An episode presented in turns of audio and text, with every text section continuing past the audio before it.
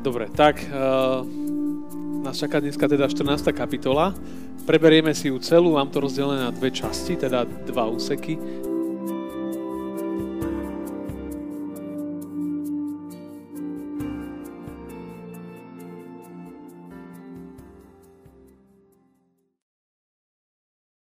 Pomodlíme sa na úvod.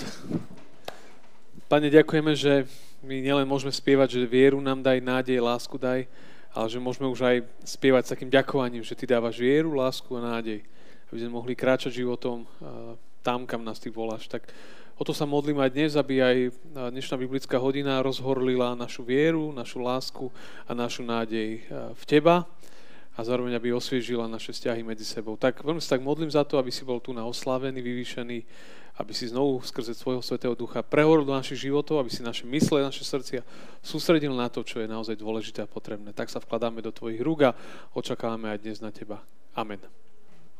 Dobre, tak uh, nás čaká dneska teda 14. kapitola. Preberieme si ju celú, mám to rozdelené na dve časti, teda dva úseky. Tak dnes sa ocitneme, teda ako som hovoril, nás čakajú dve časti. V prvej časti sa ocitneme vo víre politiky. Biblická prvá politika, prvá koalícia, prvá opozícia a vojny medzi nimi, spojenectva, všelijaké dohody, zmluvy, mm, zaviazanosť, kto komu je ako zaviazaný, čo všetko pre, kto, pre koho musí robiť, to nás čaká. Dnes sa teda dozvieme, budeme, e, sa ocitneme aj v príbehu prvej vojny zažijeme prvú vojnu v Biblii, teda takú viditeľne opísanú. A ona je opísaná hlavne preto, že sa týka Abrama a Lota a týchto udalostí. Takisto poznáme prvé špeciálne jednotky dneska, vycvičené, trénované, izraelské, vojenské komando na záchranu Lota. Prvýkrát tam bude napísané, že vycvičení vojaci, to inak písme nie je ešte, takže... No a potom v závere k nám sa priblíži postava Melchisedeka, tajomného kráľa, kňaza v jednej, v jednej úlohe. Tak toto sú časti, ktoré sú pred nami. Verím tomu, že to bude zaujímavé. Tak rozdelíme to. Dobre, teraz bude tá prvá časť. A ten text je trošku dlhší. A my sa nachádzame teda po udalostiach, kedy sa rozišli, toto je taký obrázok, ako sa rozišli Abram a Lot. Vieme, minulé napravo, naľavo, vyber si a tak ďalej. Lot si vybral, ktoré to územia si vybral? A čím boli charakterizované tieto územia pri Sodome? Pri vode. Úrodné, boli pekné. Hej, no, ale samozrejme to, čo je pekné, je vždy v, v záujme viacerých. Že? Tak eh, aj tak boli tieto pekné územia a o to mali záujem ďalší ľudia a králi. Tak, ale vybral si. Každý si nejak vyberá v živote. No. Tak prvá Mojžišova, 14. kapitola, prvých 17 veršov. Počúvajte, budete sa trošku aj strácať, ale sledujme text. Za čias Amrafela, kráľa Šineáru, Ariocha, kráľa Elasáru, Kedor, Lo, Kedor Laomera, kráľa Elamu a Tidala, kráľa Goima. Títo viedli vojnu s Berom, kráľom Sodomy, s Biršom, kráľom Gomory, so Šinábom, kráľom Admy, Šemeberom, kráľom Ceboimu a s kráľom Beli, čiže Coaru. Títo všetci sa spolčili v Sidímskom údolí, to znamená Solné more. 12 rokov slúžili Kedor Laomerovi a v 13. roku sa mu vzopreli. V 14. roku prišiel Kedor Laomer a králi, ktorí boli s ním a porazili Refaovcov, Aštarot, Karnaíme, Zuziov H, v Háme, Emiov Šave, Kyriataime a Chorícov na pohory Seir až po El Paran, ktoré leží na okraji púšte. Potom sa obrátili a prišli k En Mišpátu, čo znamená Kádeš, a porazili celý kraj Amaleko a Amorejcov, ktorí bývali Chacacón Támare. Ale kráľ Sodomy, kráľ Gomory, kráľ Admy, kráľ Ceboimu a kráľ Beli, čiže Coáru, vytiahli a nastúpili proti ním do boja v Sidímskom údoli. Totiž proti Kedor Laomerovi, kráľovi Elamu, Tidalovi, kráľovi Goima Amrafelovi krajiny, kráľovi Šineáru, Ariochovi, kráľovi Elasáru, štyria králi proti piatim. Sidímskom údolí však bolo plno asfaltových jam. A keď kráľ Sodomia Gomory, keď kráľ Sodomia Gomory utekali, padali do nich, ostatní ušli na pohorie. Tam tí pobrali všetko imanie Sodomia Gomory, aj všetkých potraviny a odtiahli. Vzali aj Abramovho synovca Lóta jeho imanie odtiaľto a odtiahli. Býval totiž v Sodome.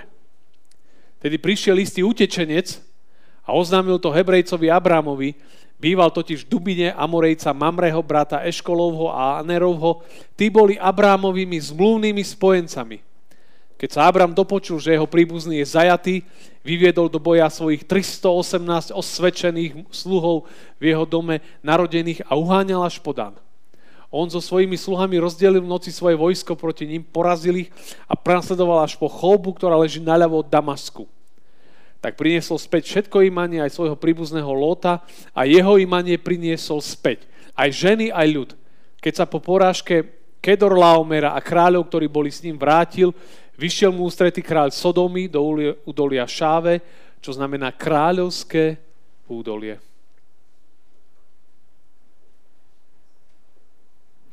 Tak a čo si pamätáte z tohto? Že niekto niekam vyšiel a Piati proti štyrom tam bojovali. 318 bojov. Ako? To sa za chvíľu dozvieme. Týchto Sodomy a Gomory bolo 5. Tých, ktorí útočili, boli 4. Abram pomohol Lótovi. Aj kráľovi Sodomy.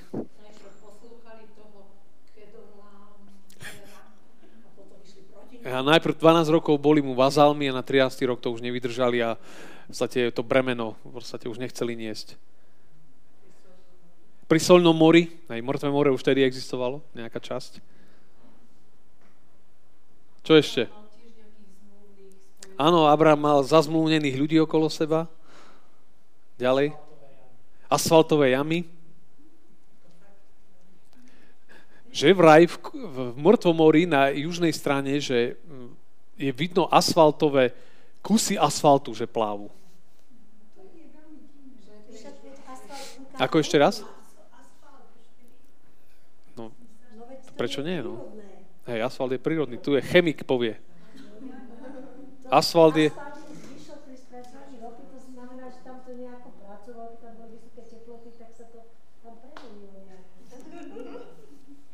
Áno. Áno, áno, áno. V študijnej Biblii to nájdete. Tak, zaujímavý text, že? Vojny, konflikty, koalície, spory a tak ďalej. A, tak poďme sa trošku presekať týmto textom, dobre? Nebudeme úplne rozoberať, aký som chcel v komentároch ku každému kráľovi bolo napísané, čo, kto, ako. Ak milujete tieto veci, vám budem odporúčať knihy, kde treba sa ponoriť. Každopádne, Lót sa presťahoval na miesto, ktoré na prvý pohľad vyzeralo skvele, zelené, krásne. Lenže to miesto bolo v geopolitickom záujme. Hej, čiže okolité národy, králi, všetkým sa toto miesto páčilo, bolo pekné, zelené, úrodné, čiže tam mali ekonomické a politické záujmy mnohí. Hej. No a Lot sa teda pristahoval do kraja, kde, kde v podstate prebiehal konflikt a nebol jediný, kto mal záujem o túto krajinu. Hej, bolo ich viac. Hej, viac záujemcov. A tak to je veľmi dôležité si uvedomiť. Už som ako hovoril, celých, celá táto časť opisuje v podstate prvú vojnu, ako keby v Biblii, tak nejak opísané. Tých vojen je v Biblii strašne veľa, hej. Preto niektorí ľudia nemajú radi Bibliu, lebo je tam veľa vojen. Ale tak Biblia je iba reálna, no. Iba opisuje, že tak to je. Hej, že neopisuje nejaký ideálny svet, pretože aj v svete, ktorom žijeme, máme stále vojny, že? Stále sú kde si vojny. Je, je, bola doba, keď tu nejaká vojna nebola? Asi ja neviem si predstaviť. V histórii stále sa niekde niekto s niekým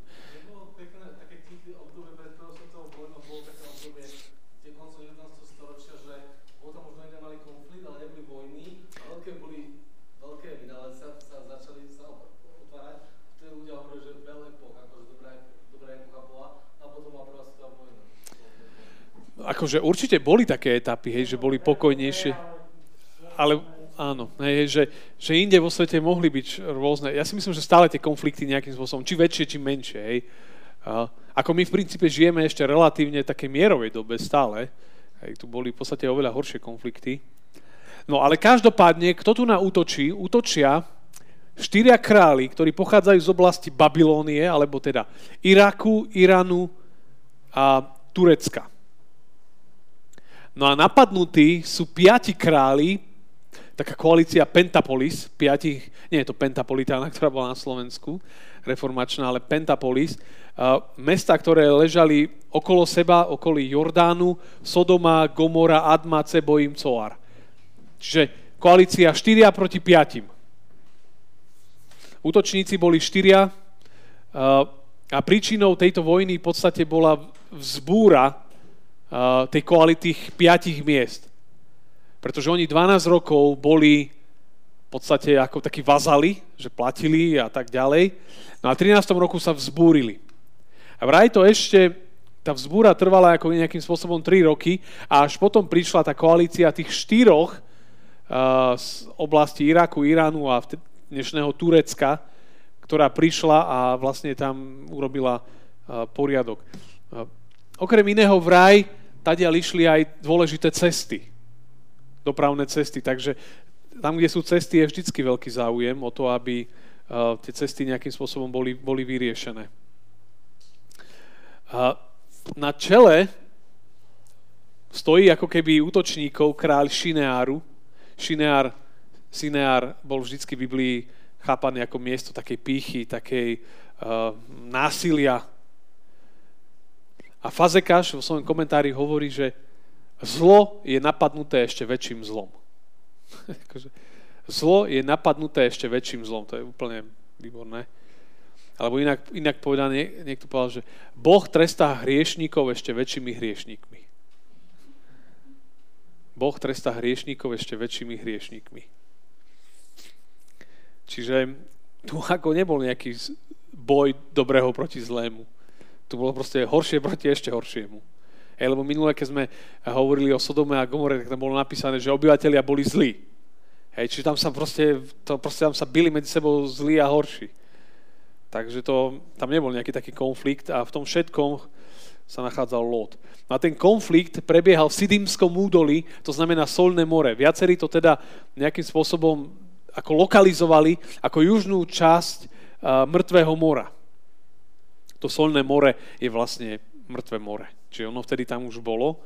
A keď si všimnete, ten konflikt prebieha tak, že vlastne tá, tá tí, tí štyria útočníci najprv zlikvidovali alebo obsadili okrajové mesta a národy, hej, čiže až potom zautočili na tých, na tých piatich. Čiže najprv im odstrihli spojencov na jednej strane, na druhej strane a potom vlastne zautočili, zautočili, zautočili na nich. Hej. Čiže oni tam Refaovcov, Zuziov, Emiov, Chorícov, a potom ostatných porazili. Čiže oni mali nejakú stratégiu, to bola normálne vojenská stratégia.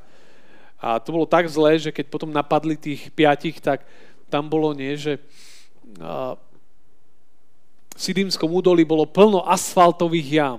A keď kráľ Sodomy a Gomory utekali, hej, padali do nich. To sa akože, to ako nejaké močiare. A toto bolo trošku iné, asfaltové močiare, to muselo byť drsné. Hej, čiže a utekali dohovor, ktorý ste boli, alebo ktorý sme boli v, v, na tých územiach, tak vieme, že ako je mŕtve more dneska, tak z obidvoch strán máte kopce. Hej, čiže na jednu stranu aj na druhú, na Jordánsku v podstate a na, na Izrael, nie, dneska aj na Jordánsku a na izraelskú stranu, tak na obidvoch stranách sú také kopce. Čiže keď utekali stadial dole, to sú naozaj najnižšie miesta na svete. Nie? Mŕtve more je koľko pod zemou? Teda pod hladinou mora? No, viac ako 230. 380 dokonca. 350, cez 300 metrov je určite pod hladinou mora. No. Hej, to naozaj uh, úplne, úplne, úplne zle. To, čo je zaujímavé, si niektorí všimli, že tento fight, tento boj, ktorý tam prebiehal, zároveň mal byť o, o mnoho rokov neskôr, spôsobom, to je, a to je veľmi zaujímavá myšlenka, som si vôbec neuvedomil, a som ani nevedel, je, že, že vlastne tie národy, ako sa vykantrili medzi sebou, tak vlastne tým sa pripravovala cesta, keď sa v budúcnosti mal vrácať izraelský národ z Egypta do zasľubenej zeme. Že vlastne stovky rokov predtým sa tam vlastne pripravovala pôda pre nich, že tie národy sa medzi sebou, rozumiete, že oslabili a tak Izraelci mohli potom prejsť uh, do zasľúbenej zeme. To je niekedy to je veľmi zaujímavá myšlienka. Lebo on ako keby nám hovorila, a to si všimol iba jeden komentár to má, že, že Pán Boh niekedy dopredu pripravuje podmienky na niečo, čo sa má odohrať ešte len v budúcnosti. Viete, že niekedy možno niektoré veci sa nedávajú zmysel nám v živote a že nerozumieme, že prečo to deje, ale ono sa to pripravuje niečo, niečo v budúcnosti, čo má prísť, čo, keď sa to potom pozrieme z, akože z tej budúcnosti na to vtedy, tak si povieme, aha, aha, tak toto je ten zámer. Čiže to bola, to bola veľmi zaujímavé, že takto mnohokrát aj v našich životoch chodí, že dneska niekto, sa ocitáme v nejakých udalostiach života a nerozumieme, že prečo celkom sú, čo, čo to má znamenať a možno ich nerozumieme teraz. Časom to dostane zmysel. Hej. Čiže jedna z tých vecí, hej, že hriech, hriech, zlo tam bolo potrestané a trestali sa medzi sebou, tak bolo to, že zvláštnym spôsobom sa ako keby pripravovala cesta do budúcnosti, aby Židia sa mohli vrátiť. Toto na toto, v tej chvíli tu ešte nikto na to určite nemyslel. A veľmi, veľmi zaujímavé. Mnohokrát až čas, čas odhalí hm, Božie zámery. Čiže toto je taký veľmi dôležitý moment z tohto textu. No, nás však samozrejme eh, zaujíma v kontexte celého textu 12. verš. Tam, tam začína možno, a to veľmi zaujímavé, že vzali Hej, oni vlastne ich napadli a teraz brali korísť a všetko. A ten 12. verš hovorí, vzali aj Abramovho synovca Lóta i jeho imanie a odtiahli. Býval totiž v Sodome. To je zaujímavý moment. Keď sme minule končili, kde býval Lot? Hm? 13. kapitola, 18. verš. Na to posunul Abram stany, prišiel No, to nie je toto, pardon. Takto, 12. Abram býval v Kanáne, ale Lot býval v mestách okolia Jordánskeho a posunul si stany až po Sodomu. Tu na čítame, kde býval? Už býval v Sodome. Hej, čiže posúval svoje stany, svoje bydlisko bližšie a bližšie k zlu, k hriechu.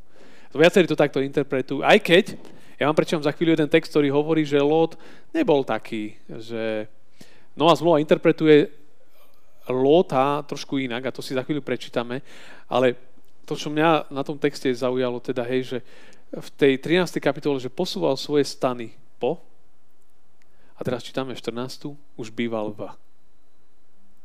A to je dosť rozdiel.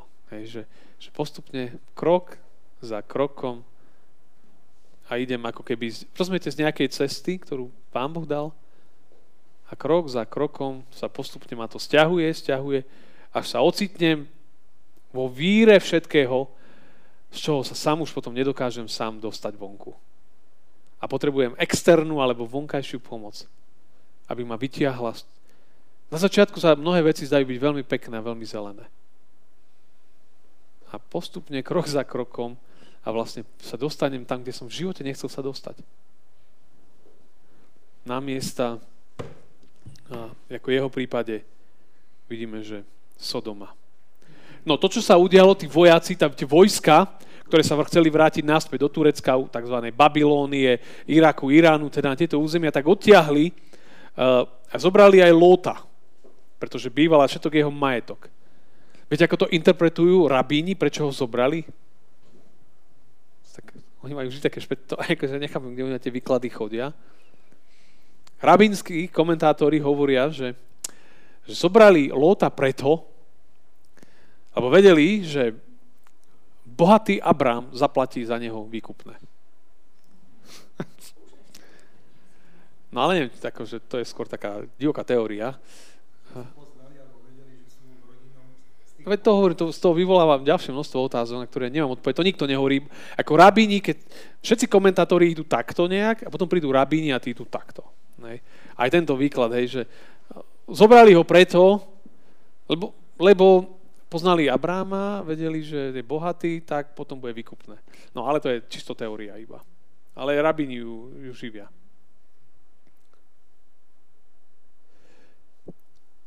Fazekaš, to sa, používa sa to príslovie, som nepočul ešte. Také príslovie, že on to tak zlotom spája. Kto sa mieša medzi otruby, zožerú ho svine.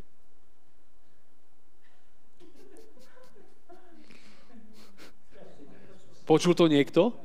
Kto sa mieša medzi otruby, zožerú ho svine. My sme chovali svine, tak viem, otruby sme im dávali, hej. No však nehovorím, že na to nie je pravda, ale to, ako to je slovenské? Hej. Z Levice. Počul to niekto? Hej, že kto sa mieša medzi otruby, zožerú ho svine. To je zaujímavé, odkiaľ je to príslovie. Ale je dobre, nie? Takže, to sa mieša medzi... Vystižné, hej. Že... No takže bacha na svine, eh, teda no, aj na svine bacha, aj pozor, že čo jeme, hej. Aj na otruby. Otruby to je riadný, no dobre, ďalej. Eh, no ale každopádne, Uh, tu by sme tak už Lotovi aj trošku krivdili. Nová zmluva dorovnáva jeho, jeho taký opis Lota. To sa mi tak celkom páči. Počúvajte. To je 2. Petra 2, 7 až 8. Peter teda interpretuje Lóta takto. Ale vytrhol spravodlivého Lóta, utrápeného výstredným počínaním nemravníkov, lebo tento spravodlivý, kým prebýval medzi nimi, deň čo deň sa trápil vo svojej spravodlivej duši pre bezbožné skutky, ktoré počul a videl. Čiže aký tu je opis Lóta? Že aký bol človek? Spravodlivý.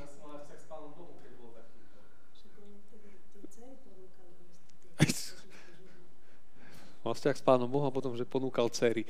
Uh, no, jedno s druhým, hej, ale že, že Noá zmluva ho tak zaujímavo vykresľuje, nie? Hovorí o ňom, že, že spravodlivý, to, čo si Janko hovoril, hej, že spravodlivý a že sa, on sa tam zožieral s tým, čo videl, nie?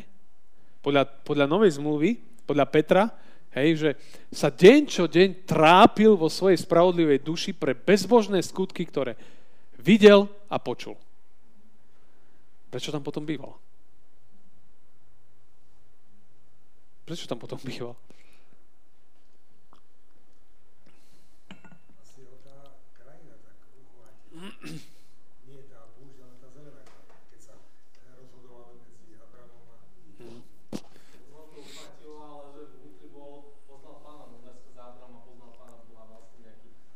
Takže veril, že to zvládne?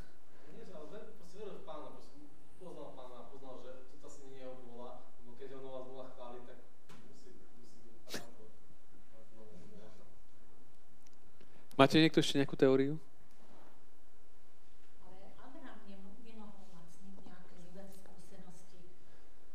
Že Abram nemohol mať s ním zlé skúsenosti? Keď mu dal vybrať. Nie, to nikde nie je. Nikto išiel zachrániť, hej. Ale to je veľmi, veľmi také zaujímavé, teda, že Lót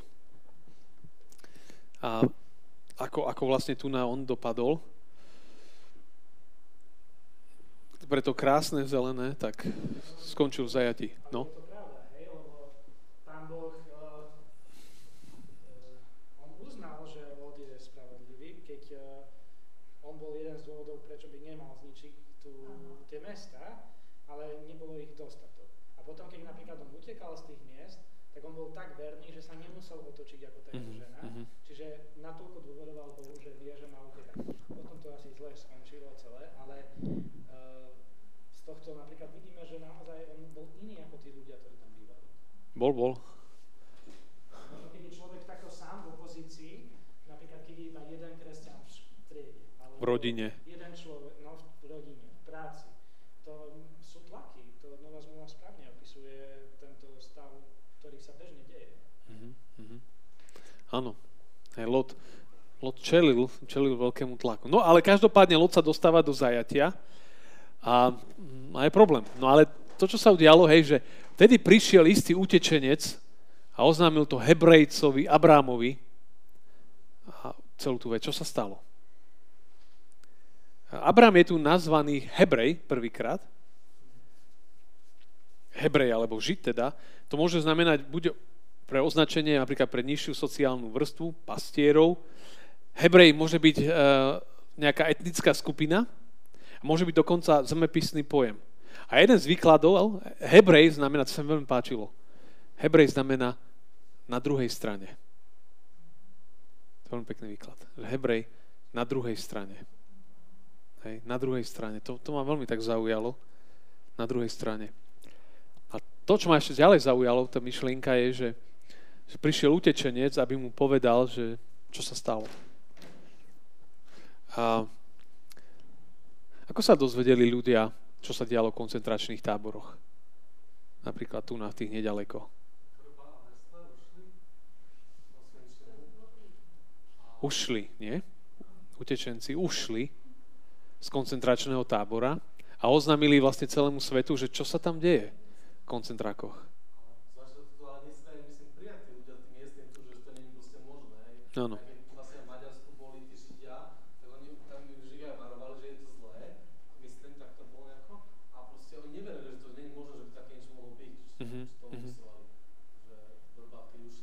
Áno, áno, áno. To je napríklad jedna z tých vecí. Možno tu je otázka ďalšia, aj napríklad utečenci napríklad z nejakých iných krajín nás tiež môžu v dnešnej dobe informovať. To, že utekajú, je svedectvo. Môže byť svedectvom toho, že aké hrozné veci sa tam dejú. Hej. To je vlastne ten istý obraz. A tu na vlastne mu povedal pravdu, ako sa veci majú. Že utečenci nemusia byť ako pre mnohých iba tí zlí, ale že naozaj môžu utekať aj a utekajú aj s tým, že proste zachraňujú svoj život a vlastne tým nám hovoria, čo sa tam deje v tých krajinách. Tak tu vidíme ako keby takého prvého utečenca. Taký zaujímavý obraz.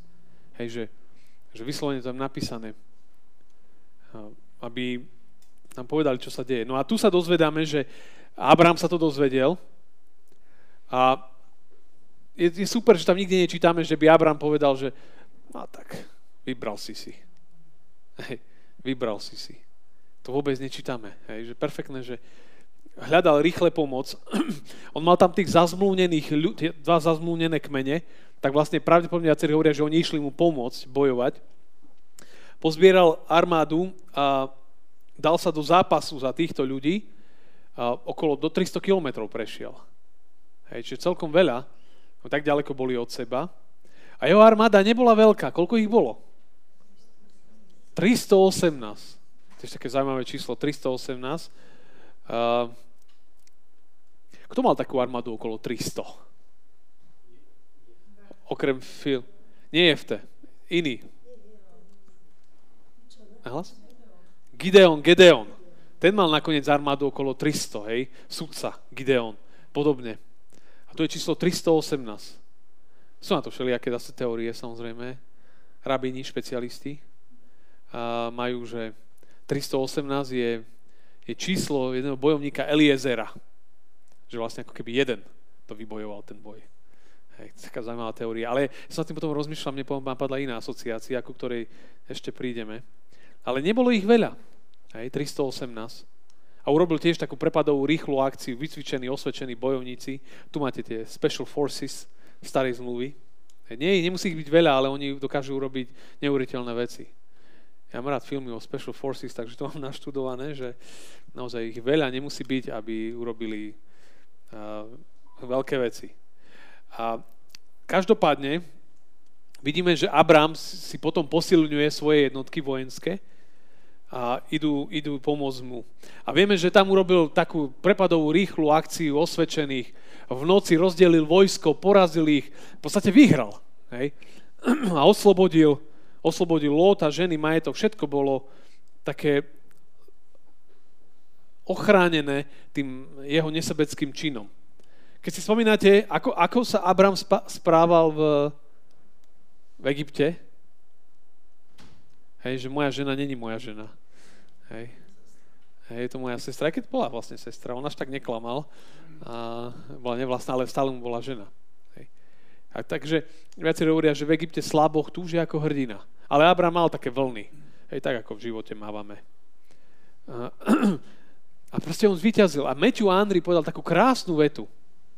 Matthew Andri povedal takú krásnu vetu, že tí, ktorí sa púšťajú do veci z dobrého dôvodu, s dobrým srdcom, tak sú ako keby takou zvláštnou ochranou dobrého Boha a majú dôvod dúfať v dobrý koniec. Perfektné. Hej, že tí, ktorí sa púšťajú do veci z dobrých dôvodov, s dobrým srdcom, sú ako keby takou zvláštnou Božou ochranou dobrého Boha a majú dôvod dúfať v dobrý koniec. Perfektné. Matthew Henry krásne to povedal. A tie ďalšie také poznámky k tomu idú, že a, majme sa na pozore, alebo tak, že ak treba pomôcť niekomu, človek, veriaci človek by mal byť pripravený. Aj rýchle. Ako Abram. Proste išlo mu o rodinu, o jeho blízkych. Bol pripravený hneď konať. Išiel hneď pomôcť svojmu synovcovi. A v súženiach sa častokrát rodí brat. Hej, hoci iní niekedy zlyhajú voči nám, my by sme mali byť tí, ktorí ako za Bráma to tak vychádza, že on bol ochotný ísť do rizikového zápasu. Hej, proti štyrom vycvičeným armádam. A to je taký až, až, až mysteriózny boj. Ale Abraham išiel do toho. Tak to je, to je veľmi dôležité. Abraham bojoval, aby zachránil svojho synovca. No a tu je, tu je evanelium. Tu je krásne evanelium v tomto. A, pretože Abraham išiel bojovať, aby vytiahol svojho synovca z moci hriechu z moci zla. Hej, bol ochotný sa obetovať. A, a pre mňa toto obraz, že aj my sme niekedy v živote posúvali svoje stany k hriechu bližšie, bližšie, bližšie, až človek sa niekedy ocitol v tom celom. A nedokázali by sme sa odtiaľ dostať, že nás boli zajatí v hriechu. A prišiel takisto externý, vonkajší vstup. To znamená, že pán Boh nepovedal, že tak, ste si vybrali, hej, vtedy vedenie, robte si, čo chcete.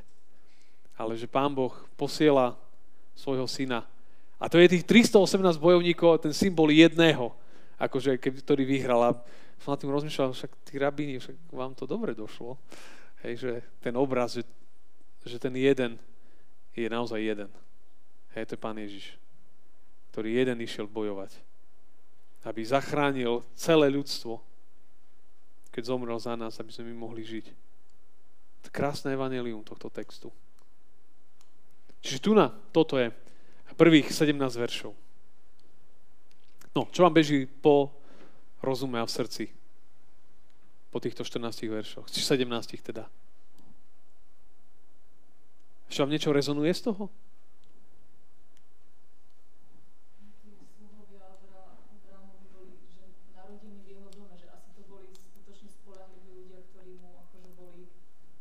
Áno.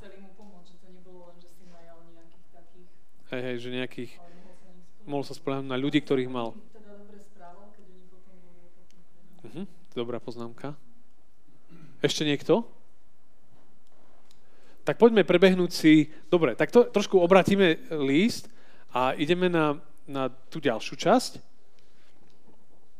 No, tak to som vám aj hovoril. Opis prvej vojny, Lot sa ocitá, Abram ako Hebrej, záchranná misia. To je opis novozmluvného evanielia. No a toto je zvláštny text, zvláštne stretnutie. A to je biblický text 1. Možišova 14, 18 až 24, je tam sa píše. Melchisedek, kráľ Sálemu, vyniesol chlieba víno. Bol kňazom najvyššieho Boha. Požehnal ho teda a povedal, Abrám, nech ťa požehná najvyšší Boh, tvorca neba i zeme. Požehnaný Boh najvyšší, ktorý ti vydal do rúk tvojich protivníkov. A Abrám mu dal desiatok zo všetkého. Vtedy povedal sodomský kráľ Abrámovi, Ľudí mi daj, imanie si však zober.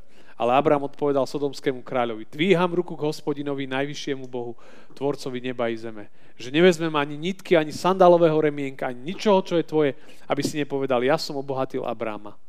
Nevezmem nič, len čo zjedli moji mladíci a podiel pre mužov, ktorí išli so mnou, Ener, Eškol a Mamre, nech si vezmu svoj podiel. Hej, čiže on sa postaral o tých bojovníkov, ktorí išli s ním. No, tak na scénu prichádza postava, veľmi tajomná, neznáma postava Melchisedek, ktorý sa tam zrazu objavuje. Je to jediné historické miesto, kde je ten Melchisedekov príbeh opísaný viac. V starej zmluve je ešte citovaný v žalmoch, je spomínaný, ale tu na je prvé miesto a jediné, kde sa o ňom hovorí. Potom až v novej zmluve je vzťahu Melchisedek, Ježiš a tak ďalej venovaná jedna celá kapitola, ktorej knihe? Židom. Hej, 7. kapitola je venovaná ich vzťahu. Tak, kto je to ten Melchisedek, čo znamená jeho meno? Kráľ spravodlivosti, alebo aj spravodlivý kráľ. Jedno z jeho mien. Uh, rabíni pod ním, kto to bol vlastne, tak chápu, že to bol uh, Noachov syn Šem.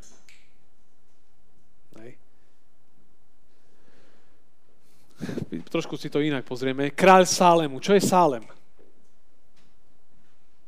To som si ani neuvedomoval. Ale Sálem je vraj skratená podoba čoho? Jeruzalema. To je zaujímavé. V Žalme 76. 3. verši sa píše, že v Saleme bol jeho stánok a na Sione jeho príbytok. A tým sa chápe mesto Jeruzalem. Kňaz najvyššieho Boha. Tu je prvý spomínaný kňaz v starej zmluve. Hej, Melchisedek. Jedna definícia hovorí, že to bol kanánsky kráľ kňaz v jednej role, kráľ a kňaz, ktorý sa bál Boha a žil v Jeruzaleme a veril v toho istého Boha ako Abram. A v žalme 114 sa píše, to je žalmy venovaný ako zasľubenie, ako sľub Sionskému kráľovi, hospodin prisáhla a neoľutuje, ty si naveky kňazom na spôsob Melchisedeka. To je sľub, ktorý je daný židovskému kráľovi, Sionskému kráľovi. A, takže kto to bol? Kráľ kňaz v jednej podobe, viacerí hovoria, teda pravdepodobne bohanský kráľ, ktorý sa bál Boha.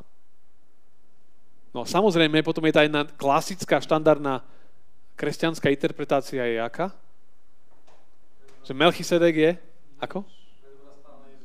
Melchisedek je nielen predobraz, ale dokonca, že ten Melchisedek bol, bol Jesus himself. Hej, že, že bol vlastne pán Ježiš, s ktorým sa Melchisedek stretol. No to je taká diskusia o tom, a je, v Novej zmluve je pán Ježiš prirovnávaný k nemu. Hej, tam je tá diskusia v ži, liste Židom, 7. kapitole, tam sa to celé rieši. A to je veľmi, veľmi zaujímavé. A ja prečítam z, zo Židom 7 niekoľko veršov od prvého. Tento Melchisedek, totiž kráľ Sálema, kráľ Sálema a kňaz najvyššieho Boha, hej, kráľ kňaz, Išiel Abrámovi naproti, keď sa vracal z vojny, ktorej porazil kráľov a požehnal ho. Abrám mu dal desiatky zo všetkého. Jeho meno v našej reči znamená najprv kráľ spravodlivosti a potom aj kráľ Sálema, to je kráľ pokoja. A tu je ten kristologický rozmer. Nemá otca, nemá matku, nemá rodokmeň, jeho dni sú bez počiatku, jeho život bez konca. Podobný je synovi človeka, eh, synovi Božiemu a zostáva kňazom navždy. Hej, ten Melchisedek, to je taký silný, silné spripo... Je to ako taký predobraz Krista, to môžeme v pohode povedať, určite. Hej, že to je ten predobraz. Či stretol sa Abraham priamo s Kristom tam? Podľa vás. Diskusia o tom, hej. Mm, Melchisedek je predobraz Krista, to určite, ten obraz je veľmi silný. Či, tam, či priamo sa stretli oni dvaja, skôr je tajúplná tá postava, je, je tam okolo toho viacero teórií, ide. Viacerí hovoria, že to bol naozaj kráľ kniaz Jeruzalema, ktorý bol možno, že spohan, ale uctievajúci, uctievajúci pravého Boha. Ale je o tom diskusia, hej. Uh, to len, aby sme, aby sme tak nejak mali. Každopádne, Melchisedek kráľ Salemu vyniesol chlieba víno. Akože to je čo toto? Chlieba, víno. Čo tam chcú si povedať týmto? Ha? Veľmi skoro, nie? Predobraz Večere pánovej. Ale chleba, víno spolu, podľa mňa, sa nemusíme báť tohto prirovnania. To prirovnáva sa bežne, ale až neskôrší, samozrejme, exegeti, takto sa na to dívajú. A každopádne, chlieba víno bolo symbolické privítanie výťazov po návrate z boja alebo z dlhej cesty. Alebo jednoducho, keď sa uzatvárali zmluvy, tak sa dával chlieba víno. Hej, čiže to, to, to mohol byť normálne ako symbolický obraz, alebo teda doslovný obraz, že víta víťaza, dá mu chlieba víno. Ale keď to je predobraz Krista, tak, tak je pravdepodobne, že tu nám máme ako keby takú, taký náčrt a ochutnávku ako keby večere pánové, Eucharistie. Hej. Prečo mu tam neniesol chlieba, soľ? Hej. Alebo iné zvyky pečené, ja neviem, nejaké zvery, ktoré tam mali. Chlieba, víno pre výťazov hej, na posilnenie. Vracajúci sa kráľ, utvrdenie, uzatvorenie zmluvy. A sa také pekné obrazy, keď som nad tým rozmýšľal, že Večera pánova je, hej, je pripomínanie si toho, čo Pán Ježiš, činte to na moju pamiatku, aj to, čo Pán Ježiš pre nás urobil. Je to sprítomnenie stretnutia s Kristom. Kristus povedal, toto je moje hej, telo, moja krv. Čiže Kristus sa nám tam dáva, je tam medzi nami prítomný a, tým svojim nebeským spôsobom ale je tam priamo, on hovorí, toto je moje telo, takže on je tam. Um, ale zároveň, a to bol taký obraz pre mňa, že Večera pánova môže byť naozaj takou radosnou chvíľou, lebo vtedy tým privítavali výťazov, chlebom a vínom. Hej? A my sme na strane výťazov. My sme na strane výťazného vojska, že keď ideme ku Večeri pánovej, že môžeme ísť naozaj s takou možno, to už trošku tak obrazne hovoríme, ale že môžeme ísť s takou radosťou, že, že takto vítajú hej, víťazov, aj keď náš víťaz je Ježiš Kristus. A Večera pánova, tým pádom, keď, keď bol chlieba víno, tak to bola radosť. Hej, to nebolo stretnutie pesimistov, ktorí tam prišli kľaknúť alebo stáť a, a zachmúrení odchádzali, ale že je to, je to radostné spoločenstvo, že, že sa tešíme a radujeme sa. Takže je tu taký, môže to byť taký predobraz. Nemusíme sme sa ho možno ani celkom báť. Ďalší obraz, ktorý sa tu na odohráva, hej, že požehnal ho, kto koho? Debatujú o tom, kto koho tam požehnal, hej, ale z tohto vychádza, že kto koho? Melchisedek Abráma. Hej. To je zaujímavé, že ten kráľ prišiel a ho požehnal. Nech ťa požehná najvyšší Boh, tvorca neba i zeme. Požehnaný Boh najvyšší, ktorý ti vydal do rúk týchto protivníkov. Hej, že, čiže on, on vníma, že to niečo úžasné sa tam udialo. Hej, tých 318 bojovníkov porazili veľkých kráľov. Však my vieme, že ak ste videli film 300, také temnú Zack Snyder víziu boja, keď proti Sparte bojovala tá obrovská armáda, tam mala koľko? 10 tisíce. Obrovské armády z východu. Teda z východu sa myslí uh, Irak, Irán, Perzia a tak ďalej. Xerxes, ktorý to kráľ bol. Proti Sparte. Je to taký temný, zaujímavý film 300 Hej, a tam bola obrovská armáda, tých 300 skoro to ubránilo. Padli tam. Uh, ale to je taký zaujímavý obraz, že tu na 318 bojovníkov.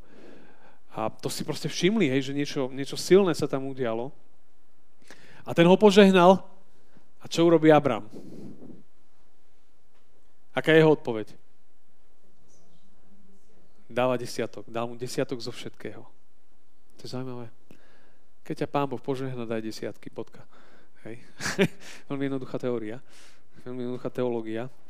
Ale uh, Matthew Andri pekne hovorí, že ak sme od Pána Boha prijali významné milosrdenstvo, je veľmi vhodné, aby sme našu vďačnosť vyjadrili určite výnimočným skutkom e, z takej zbožnej láskavosti. Hej, čiže Matthew Andri hovorí, ak Pán Boh ti dal niečo výnimočné, tak mu výnimočne poďakuj. To znamená, že mu dal tu na desiatok zo všetkého z takej, takej vďaky, hej, že on vlastne on vlastne mu nadáva. Uznáva ho tým, že mu dáva ten desiatok, ho uznáva. A, a tu je zase ďalší obraz, ktorý, ak sme boli požehnaní, Pán Boh nám dal, nemali by sme sa báť aj my dávať. Ak sme dostali, tak aj dávajme. A tu je tá potom tá debata o všelijakých desiatkoch a tak ďalej, a či máme dávať 10%. Máme dávať určite z ochotného srdca, ak sme, sme prijali... Viete, ak niekto to tak príjme, Abrama nikto nenútil. Ale ak prijal požehnanie, rád sa podelil. A takto to je úplná logika. Ak ja som prijal požehnanie od Pána Boha, ja sa rád podelím. Nemusím skrbliť. Nie je to na to dôvod. Lebo veľa som dostal, veľa môžem dať. A to je tá úžasná logika. Čím viac dáš, tým menej ti chýba. Tým viac máš. Čím viac dáš, tým viac máš. Hej, čím menej dáš, tým menej máš.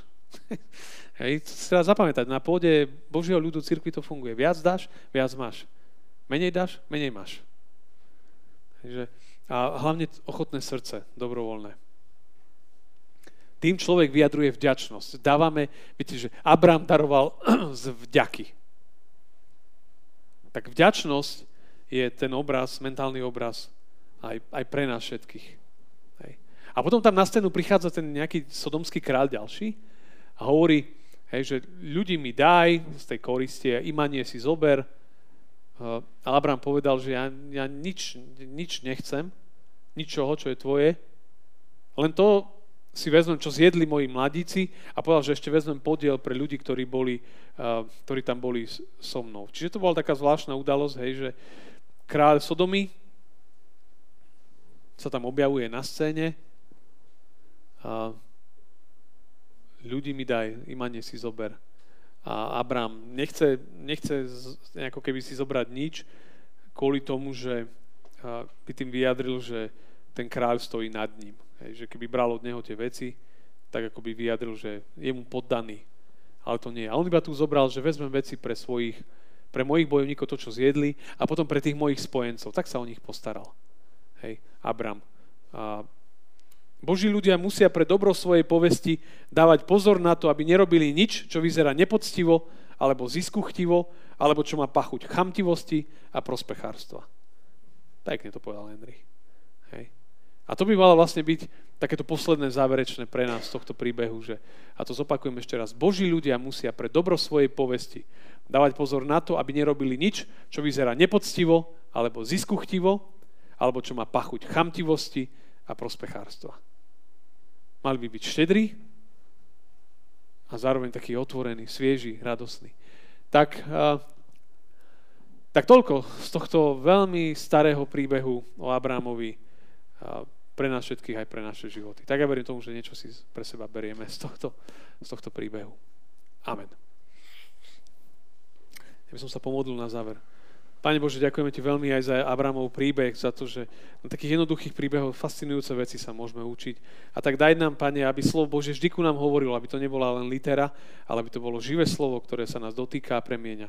Tak Ty si, Pane, aj dnes chcel hovoriť do našich životov a tak ťa prosím za každého, kto počúval, vnímal, aby presne v tej oblasti, ktorej je to potrebné, aby si mu prinieslo, dal do života to, čo potrebuje. Aby si mu poukázal na veci, ktoré poukázať treba.